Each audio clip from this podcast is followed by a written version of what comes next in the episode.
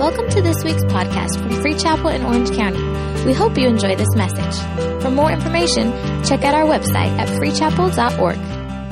Have your Bibles, open them up with me for a few moments. I want to jump into a couple of uh, passages of Scripture. And um, I'm going to be sharing. Actually, I'm going to continue. How many of you were here this morning in the morning services?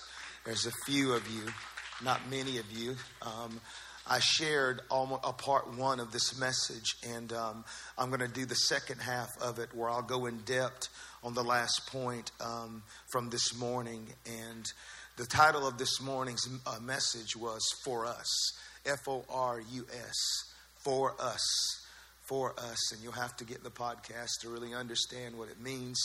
But I title it For Us um, out of this particular text that I'm going to read to you because we have to understand that when you think about Christmas and why, why Christ came, he really makes it personal in this text. He came for us. And for us, he is grace. For us, he is glory. And for us, he is greatness. And I won't digress in the text too much because I need to get where I need to get tonight. But you need to understand that we serve an awesome, mighty, and wonderful God who have gone to great extents through his son Jesus to, to come down from heaven into this earth with a desire to seek and save that which was lost and encounter his people and enter into a personal relationship with him. When we talk about Christmas and we celebrate this time of the year, we have to understand that the whole purpose of him coming was not that we would have an annual celebration, but the whole purpose of him coming was for you. He came for you. If it was not for you, we would need Christmas. Ooh, that's different, isn't it? But the whole purpose of Christmas and while we celebrate it was for you because he was a God who came down in an earth suit, a man named Jesus, to redeem you and I back unto himself. And so he came for us. For us, he gave us grace. For us, he gave us glory. And I'm going to look at this last part. For us, in this particular text, he gave us greatness. And these, and this greatness is demonstrated or it's communicated to the, through this particular text in the form of titles or names. So in Isaiah chapter 9, Isaiah chapter 9, I'm going to begin reading at verse 6 and 7. And then I'm going to go to Matthew chapter 1, verses 18 through 21. But in Isaiah chapter 9, whether you're reading um, from a Bible, a tablet, watch, iPad, or the screen, hopefully we got you covered. And if you don't have it that way, just reach over and snatch someone's Bible out of their hand and read it for yourself. I'm just playing. Isaiah chapter 9, verses 6, it says this For unto us a child is born, and unto us a son is given and the government will be upon his shoulder, and his name will be called Wonderful, Counselor, Mighty God, Everlasting Father, Prince of Peace. Of the increase of the government, of his government and peace, there will be no end. Upon the throne of David and over his kingdom, to order it and establish it with judgment and justice from that time forward and forever the zeal of the Lord of hosts shall perform this. Now, I want to jump over to Matthew chapter 1. I'm going to read just three verses and I'll jump into this. Matthew chapter 1, it says this beginning at verse 18. Now, the birth of Jesus Christ was as, follow, as follows. After his mother uh, Mary was betrothed to Joseph, before they came together, she was found with a child of the Holy Spirit.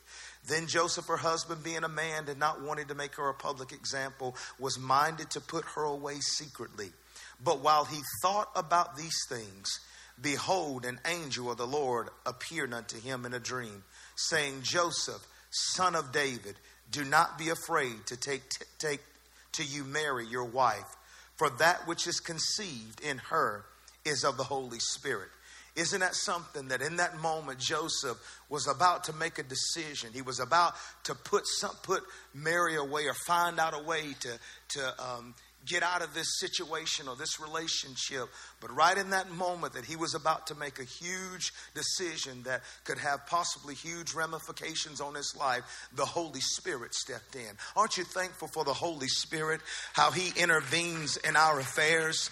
The moment we begin to make decisions or choices that, that are not conducive to God's plan and purpose and will for our life, that God loves us too much by his Spirit, he comes right in to intervene and turn things around. And verse 21 says this And she will bring forth a son, and you shall call his name Jesus, for he will save his people from their sins. His name will be Jesus, and he shall save the people from their sins. when you talk about God's greatness, God's greatness was revealed in this text in Isaiah chapter 9 through specific names that the prophet prophesied or declared that Christ would be unto us. He would be grace, he would be glory. But he's saying in this particular text that in our lives, for us or unto us, he wants to be wonderful. He desires to be your counselor. He wants to be your mighty God. He wants to be your everlasting Father and your Prince of Peace. When I enter into a relationship with Jesus Christ and He comes into my heart, He wants us to understand that these are attributes that I want to be demonstrated and displayed in your life. I want you to, to believe me when it comes to this. Believe that I am wonderful. Believe that I am your counselor. Believe that I am your mighty God, your everlasting Father, and I am your Prince of Peace. Notice these were wrapped up in titles and names.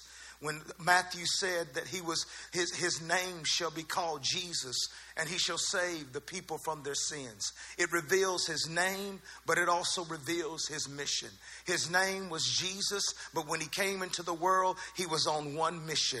He was coming, he was born to die that he might redeem us from our sins. I know at Christmas time we focus on a manger and a, and a nativity scene and a baby, but understand the cross is just as important at Christmas time because he was born to die. He came down so that we can go up. So you cannot talk about the manger without talking about the cross because the cross is just as important at Christmas time. And maybe that's the problem because sometimes we miss the Christ in Christmas or we miss the cross at Christmas. But the very fact that he came, he was born to die for you and I.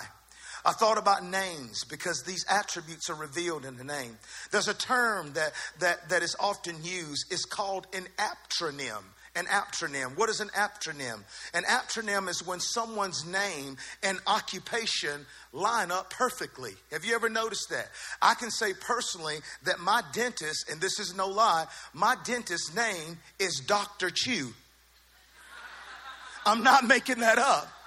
So an aptronym is when a person's name and their occupation lines up. And my dentist, his name is Dr. Chew. Let me give you some other examples. When th- th- this man, his name is Roy Grout, and he's a bricklayer. Dan Druff, and he's a barber. Dr. Smiley is an orthodontist. Dr. Whitehead is a dermatologist. Oh, God.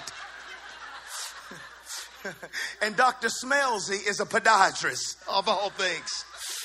But an acronym is when someone's name and their occupation line up. I think about how parents go to go go make a big deal when it comes to naming their kids and naming their children. And, and God helps some of the names of our kids. Uh, you know, when Shannon and I were naming our kids, we said, you know what? We want them to be able to spell it with no problem and pronounce it with no problem. Sometimes I wonder the names. That, let me, I don't want to get in trouble. That man, think about when they get in second grade and third. Is this going to work out? But sometimes we make it so difficult. But oftentimes we spend long, crazy time trying to determine a name. We want the right name. Have you ever realized how important names were to God? The Bible said He called light day and He called darkness night. He called the, the sky, the expanse, the expanse, the sky. He called the dry ground the land. He called water the seas. And one of Adam's first job was we always say naming the animals, but if you go back and check, the first thing that Adam named was not the animals, it was his wife. Adam actually named Eve. Check me out. Go back and look at it. Don't have time to go get it. All the women was like, say what? He did what? That's what I tell Shannon. Don't you know I named you? No, I'm just playing. Names often relate to someone's some aspect of an individual's birth. Like Isaac means laughter, Jacob means deceiver, Moses means drawn out. Names often relate to some aspect of not only one's birth, but also their character. Like Alexander the Great, William the Conqueror, Simon the Zealot, and we even talk about John the Baptist. And we talk about Jesus, his name means Jehovah saves. And Acts 4, chapter 2 tells 12 tells us that there is no other name under heaven whereby man can be saved except the name of Jesus. Philippians tell us that there is that every, at one day's coming that every knee is going to bow and every tongue is going to confess the name of Jesus. You may not bow now, you may not believe now, but there's coming a day that every knee shall bow to that name. So, Javon, what's the what's in a name? His name is the source of our salvation. His name is the hope of our hearts. His name can break sins and bondages. His name can heal, deliver, and sets free. His name saves the vilest sinner, redeems the blackest soul, and, and res- rescues and secures the saints. We're talking about a name that opens up heaven's doors, but a name that also shuts the gates of hell. Jesus looked at his disciples and he said, Up until this point, you have asked nothing in my name. But moving forward, I'm going to give you the key, the key password into accessing the provisions of heaven. Therefore, when you go before the Father, make sure you go in my name. Say, In my name, I come in the name of the Lord. Come on, we know the power of that name. This is what gave, see, we often look at that name in the New Testament, but how many of you know that name was still working in the Old Testament? Because even David, when he faced a giant named Goliath, the Bible said that you come at me with a sword and spear. But listen what David said I come at you in the name of the Lord. You may be bigger than I am, you may be stronger than I am, you may have more than I am, but you don't have who I've got. And I've got the King of Kings and the Lord of Lords, and I don't know who I'm preaching to, but you may be facing a giant tonight that seems intimidating, bigger than you are, stronger than you are, have more than you have. But I want to declare if you have the name of Jesus, you have everything that you need to overcome, to triumph, to walk in victory, to pull down every giant, to pull down every Goliath. I'm talking about a name that when it's declared and decreed with faith, there's a force behind that name. Demons tremble at that name. That name, come on, somebody, it's a name that causes issues all the time. I am amazed. I am amazed that we can say Muhammad and it's no problem. We can say Buddha and it's no problem. We can say Hare Krishna and it's no problem. But the moment you talk about Jesus, we can pray in any other name, but we just can't say Jesus. We can say Mighty One. We can say Strong One. We can say God Almighty. We can say a higher power, but just don't say Jesus. Uh, and maybe that's a little indication that there is something about that name because they know when that name is spoken, things change. When that name is proclaimed, things turn around. We can say any other name, but don't speak that name. This is what they tried to do to the apostles. Uh, they said, You can preach, you can teach, but just don't do that name. And the apostle said, Let me tell you something. You don't understand. It was that name that brought me up out of the pit. It was that name that saved me. It was that name that got me out of bondages and out of brokenness and out of hurt and pain. It was that name that got me off an addiction. And you think I've come this far because you're threatening me not to lose that name? I use that name? I don't think so. Stone me, persecute me, do whatever you want to. For that name I live and for that name I die. And that name is Jesus. I need 30 people to shout that name right now.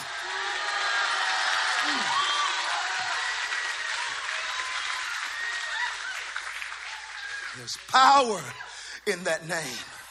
I speak that name every day over my marriage. I speak that name every day over my children and over my wife and over my life. I speak it over you in this church every day. And I declare in Jesus' name, come on, I want that name to be famous all throughout the earth. I want that name to be glorified all throughout the earth.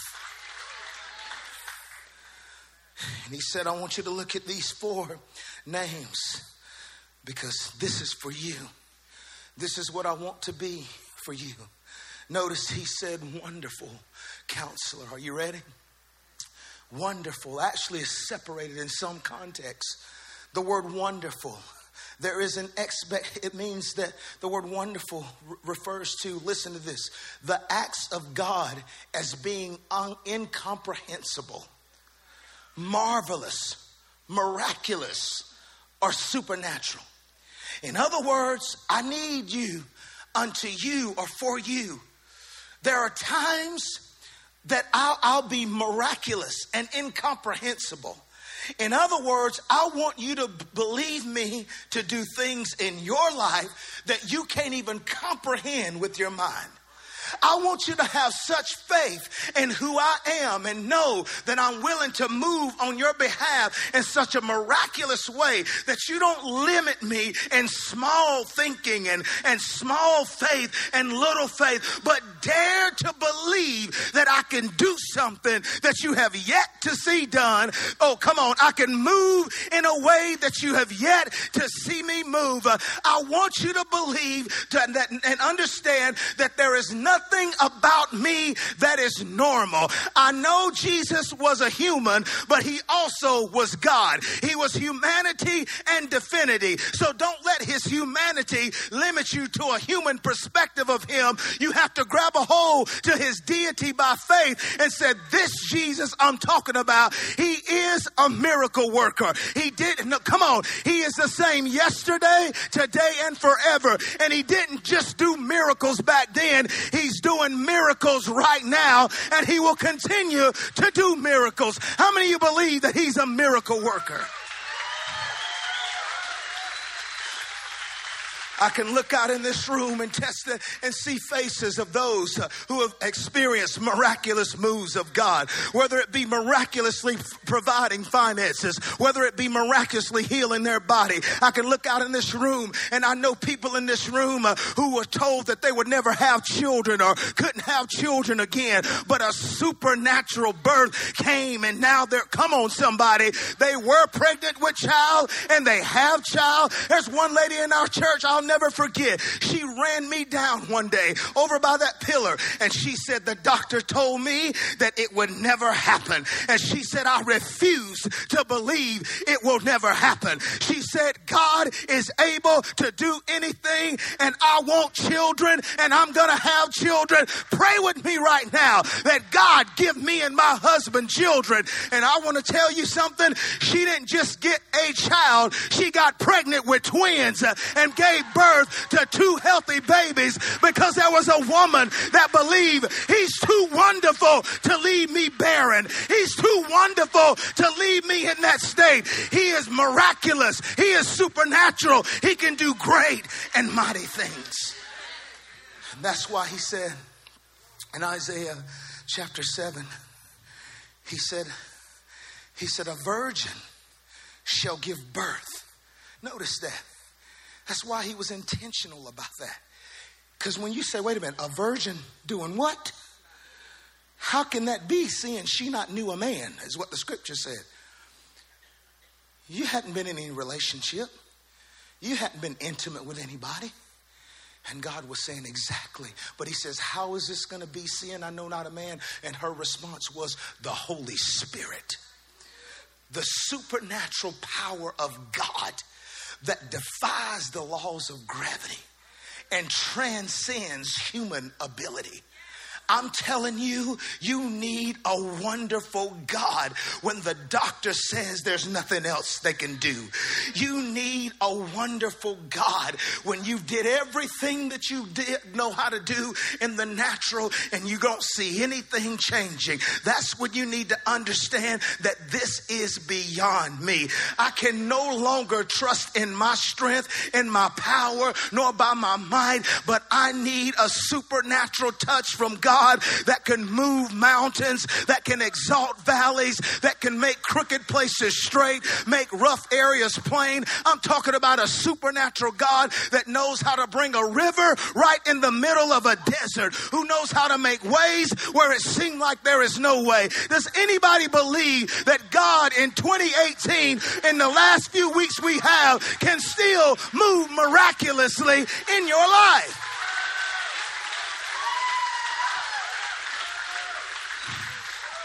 He said, I'm wonderful, counselor. Watch this. He said, wonderful. And then he said, counselor.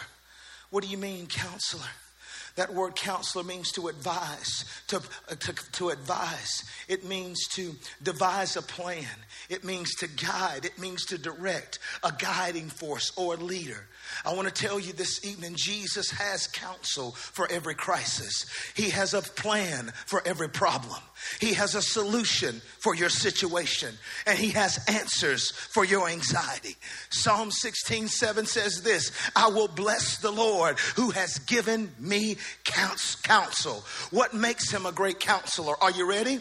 Age and experience because he's the ancient of days, knowledge because he knows all things, education because no one counseled him, he taught himself. The price because in Isaiah 51 he said, Come and you don't have to come freely without money and without price. There is no fees, there is no deposits, there's nothing that I have to pay. He says, I, oh, come on, appointments with me are free. The price was paid on the cross. You don't have to check in with anybody, you don't have to talk with anybody. And what I love about it, he says, there's no fee, and he says, I'm always available. I am always open. I'm talking about God Almighty. I don't have to stand in line, I don't have to wait in line. I don't wait to have to wait till the calendar clear. No matter where I am, I can call on the Lord Jesus. I can have an appointment in the shower. I can have an appointment in the car. I can have an appointment in church. I can have an appointment in my cubicle if I do it quietly and don't get caught at work. But it doesn't matter where I am, but wherever I call on the name of Jesus, He can hear me because He's a wonderful counselor. I love him. What makes him wonderful is this. He understands you. He understands me. You know, you ever say sometimes, I can't talk to them. They just don't get me. They just don't get, they don't get me. Oh no, if I talk to them, they'll judge me. If they, if I talk to them, they're going to talk crazy and think I'm crazy. I need somebody that really gets who I am. Come on, do you get me? No, you don't get me. You don't get me either. I tried to talk, but you don't get me either. But what I love that I have a man named Jesus who he Hebrews says that we have a high priest who's touched with the feelings of our infirmities, who was tempted in every way, yet without sin. He says, You know what? I get you. I know exactly what you're going through because everything that you're tempted with, I've been tempted with. And he said, The difference is where you may have given into it, I have overcome it. So the fact that I have overcome what you've given into, I know how to get you out of it. So I get you. I get you when you feel lonely. I get you when you feel defeated. I get you when you're embarrassed. I get you when you're feeling guilty. I get you when you're feeling shame. I get you. But that's the reason why I'm a high priest because I paid the price for everything that you're facing. I know how to give you the right words. I know how to give you the right strategy. I know how to give you the right direction. If you will call on me and see will I not answer you, I am your counselor. I am your king. I am your advisor. Not only does he gets me, but he cares about me. First Peter tells us this that cast your cares upon me, for I cared for you. See, he doesn't just get me to listen to me, he cares about my well being. I'm glad to have somebody that will listen to me, but I also want someone who actually cares for me. And he says, Cast those. Why are you worried about that? Why are you dealing with that? Why are you frustrated with that? Can I put it like this? He's asking some of you right now, why are you carrying what I've already carried on the cross? I carried grief on the cross. I carried sorrow on the cross. I carried pain on the cross. I carried shame on the cross. I carried addiction on the cross. I carried abuse on the cross. Quit carrying what I've already carried. I need you to cast those cares on me because I care for you. I care for your well being. I care for your peace. I care for your joy. I care that you might have life and life more abundantly. Aren't you grateful for a counselor that cares?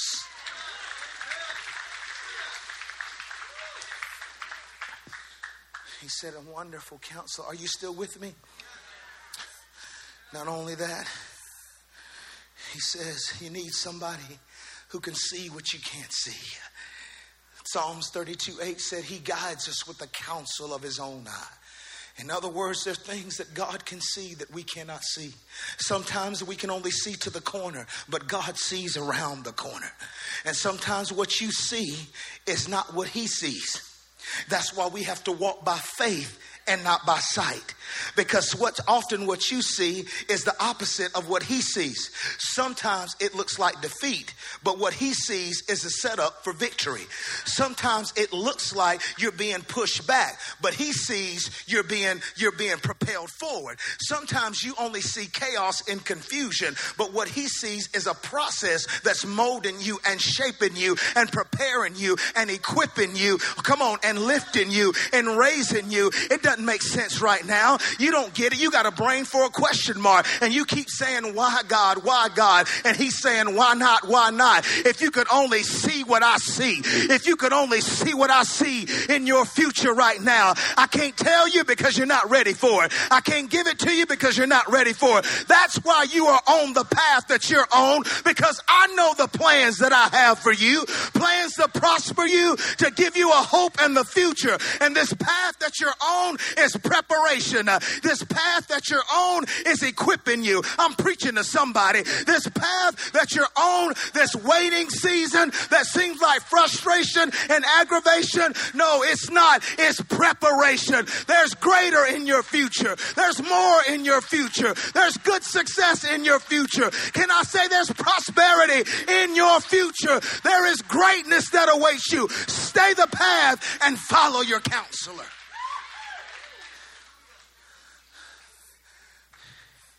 He's a wonderful counselor. And the scripture says this He's a mighty God. Are you ready? He's a mighty God. Say, He's a mighty God. I want to be a mighty God for you.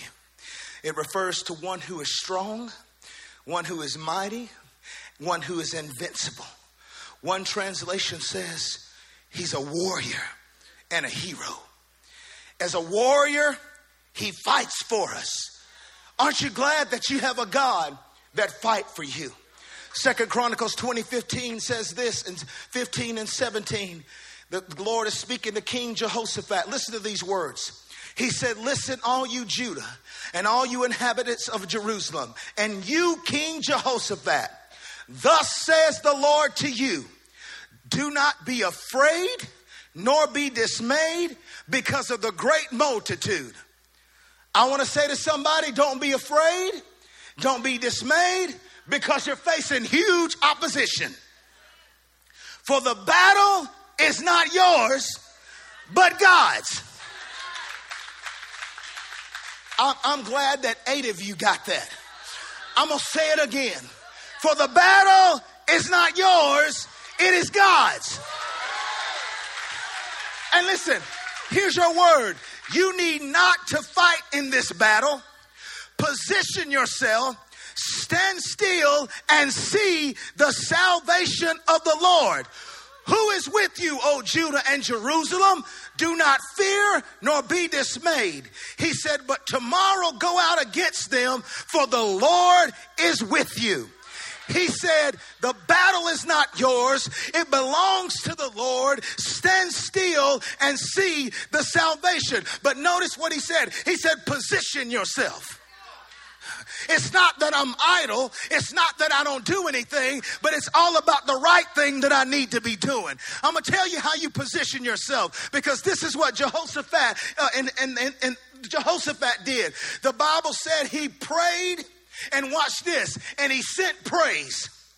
When you are facing a battle, when you are up against opposition and adversity, too many of us enter into flesh fights.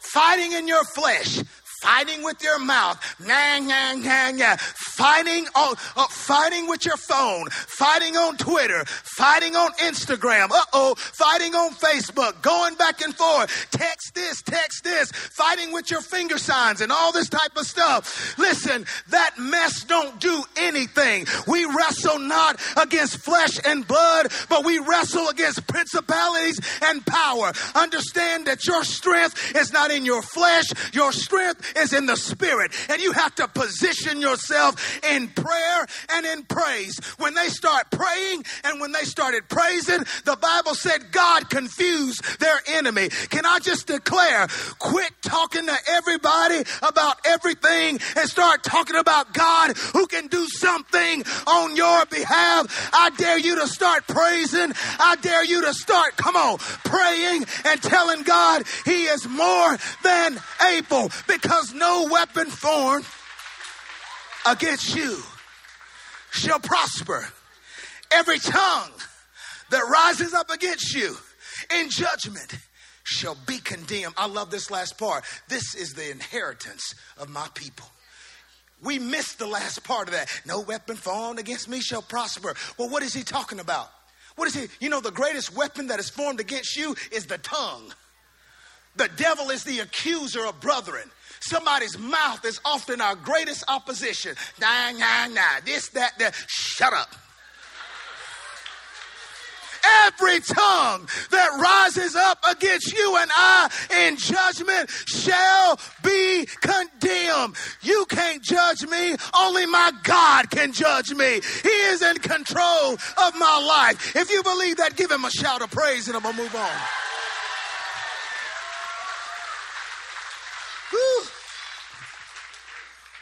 Oh, I feel like a rotisserie chicken up here. Woo, got your boy up here sweating. Like one of them hot dogs at the 7 Eleven. I tried to hold it in long enough. I just had a breakdown. Whew. Lord, whew. pray for me. I'm almost there. God, dog. Mm-hmm. I've been well done about 10 minutes ago. Shoot.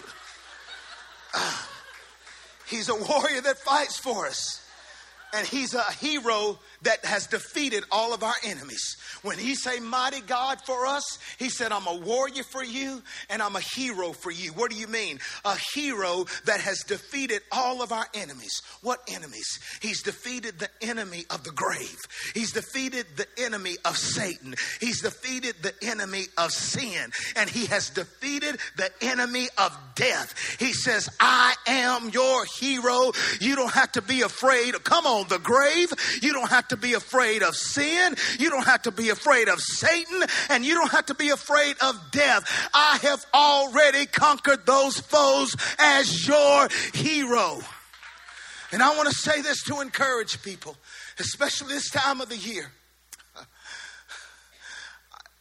Being a pastor and in pastoral care, you, you have the privilege and the responsibility and to often walk through people who, who, who, who lose loved ones. And sometimes this time of the year can be the toughest time for families that have lost loved ones. Sometimes they go through seasons of what I call the first. They go through the first Christmas, the first Thanksgiving, and where many are, are, are excited and joyful, there's some that this is hard for them. It brings back memories, it, it, it's tough. You know, I was thinking about this year, even in my own family. We've had four deaths in my own family in a matter of months two uncles, an aunt, and a cousin. My wife's best friend, mother, was lost. I just got back this week from being in Georgia from a funeral from a man that used to babysit me. He was the mayor of the city that I grew up in that passed away. And there's people in this church that I, this year that our staff and our team has walked with and are walking through who has lost loved ones who have died. But I'm telling you, what are you saying, Javon? Number one, I'm thankful that the Bible says this that if we only have hope in this life, we are all men most miserable.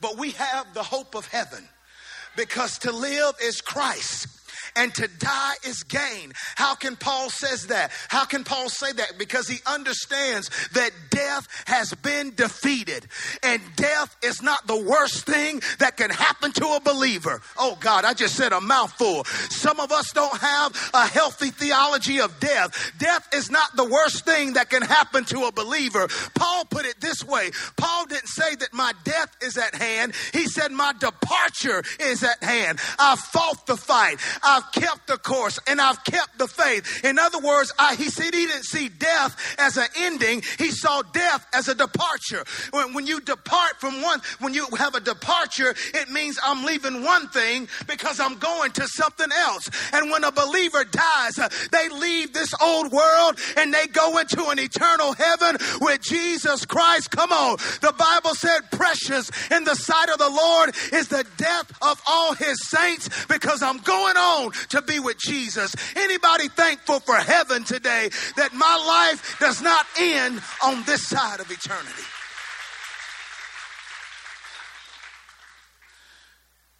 And he says, I'm your warrior. Here we go. He says, I'm your everlasting father. And I'm almost done. He said, To you, I want to be your everlasting father. What does that mean? Everlasting father. That word everlasting means perpetual continual, consistent. In other words, I'm not going to be fickle with you. I'm not going to be fake and phony with you. I'll be consistent with you. When I say I'll never leave you nor forsake you, I mean it. When I say I am with you always, even until the end of times, I mean it.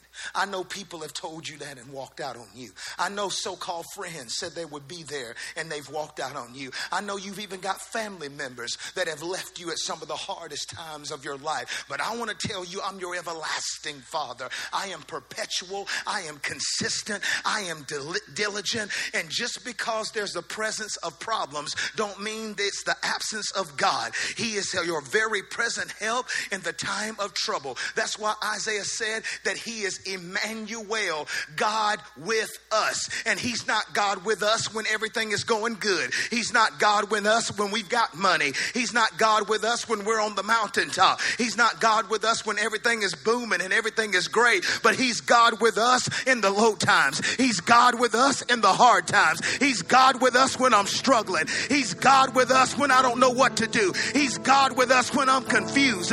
He's God with us when my marriage is in shambles. He's God with us when I'm broke. He's God with us when I don't have a job. He is God with us, not just on the mountaintop, but God with us in the valley low. He said, When you walk through the valley of the shadow of death, fear no evil because I am with you. I am always with you, even until the end of time.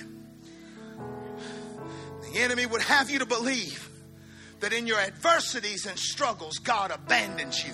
It is a lie. It is a lie. He loves you too much to leave you. He come too far to leave you. He sacrificed too much to leave you. What, Javon, you don't know what I got into. I, I, I, was serving him and I was living for him, but I've fallen away. I've got caught up in things I shouldn't have got caught up in. I start doing things I shouldn't do. And surely he's left me. Surely he's forgotten about me. Surely he's walked away from me. Absolutely not. He is in the same place he was when you chose to walk away from him. He says, I'm right here where you left me. At any given time, any given place, all I'm waiting on you to say is, Here I am. Here I am. And the moment you say, Here I am, I'll say, Here I am. Is that really true? Well, see, we confuse the greatest character in the story of the prodigal son.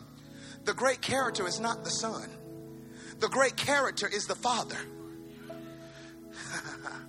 it shows you the redeeming love of a heavenly father that even when his children stray away and squander their inheritance in, in, in unrighteous living and debauchery and sin and end up in the pig pens of the world it's not a father that turns his back and writes his son off because he's screwed up.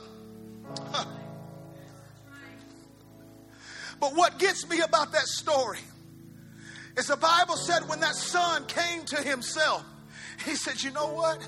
It's better in my daddy's house. He had lost everything. And I love this. And he said, I will arise and go to my father. Listen to this, what the Bible said.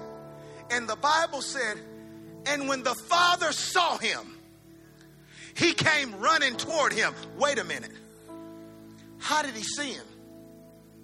The only reason why he was he saw him because he was looking for him. God Almighty. The whole time, what am I saying? He never took his eyes off you. The whole time. When is he coming back? When is he coming back? I know he left. I know he messed up, but my eyes are still on him and I can't wait. The moment he turns, I mean, a little bit in my direction, I'm coming running. I'm coming with everything. Come on, somebody. And he didn't come with condemnation. He didn't come with guilt. He didn't come with shame saying, why did you do this? You should have did that. You should have that. He said, no. He said, here's a robe, son. Here's a ring, son. I know you've lost everything, but the same God that blessed you then, he's going to bless you again. The same God that prospered you then, he's going to prosper you again. The same God that fathered you then is still fathering you right now. Come on in. Let's throw a party. Not, oh God, talk about your problems. Too many times we want to talk about the problems instead of throwing a party. I rejoice when I see people coming to this altar. I rejoice. I don't care what you've been in and what you've been through. I don't care because I remember I have not always been where I am now, and I don't even know where that is. And we got to learn to celebrate what, what celebrate more what we're for and quit talking about all the time what we're against. We are for souls. We are for people. We are for love. We are for, for compassion. We are for grace. We are for mercy. We are for forgiveness. We are for people because that's what God was for and that's what He still is for. That's why He came, was for you. And the last but not least, He said, I'm your Prince of Peace. Prince of Peace. In other words, He tells us the true source of peace is found in Him. To you, I want to be your peace. How many people are looking? See, there was a song that says looking for love in all the wrong places. But there are a lot of people that is looking for peace in all the wrong places. You won't find peace in the club, I promise you. Been there. You won't find peace in a bottle, I promise you. Been there. You won't find peace in alcohol, just relationship to relationship, money to money, position to position, here, there, there, there. It's not peace. The world will tell you that's peace, but Jesus corrected that. He said, Peace I give unto you, not that the world gives. He said, There's a false peace that the world will try to give you and say, if you get this, if you have this, if you know this, if you do this, you will have peace. But Jesus said, uh uh-uh. uh there's a peace that I have that surpasses all understanding. You can have peace and not have money in the bank. You can have peace and the storm is raging around you. You can have peace. The family ain't uh, don't have it together yet. The children are not bad, but I got a peace because peace, watch this, is confident expectation that God is ultimately going to work on my behalf. I don't know when, I don't know how, I don't know where, but I have a confident expectation that my God is going to work on my behalf and turn my situation around.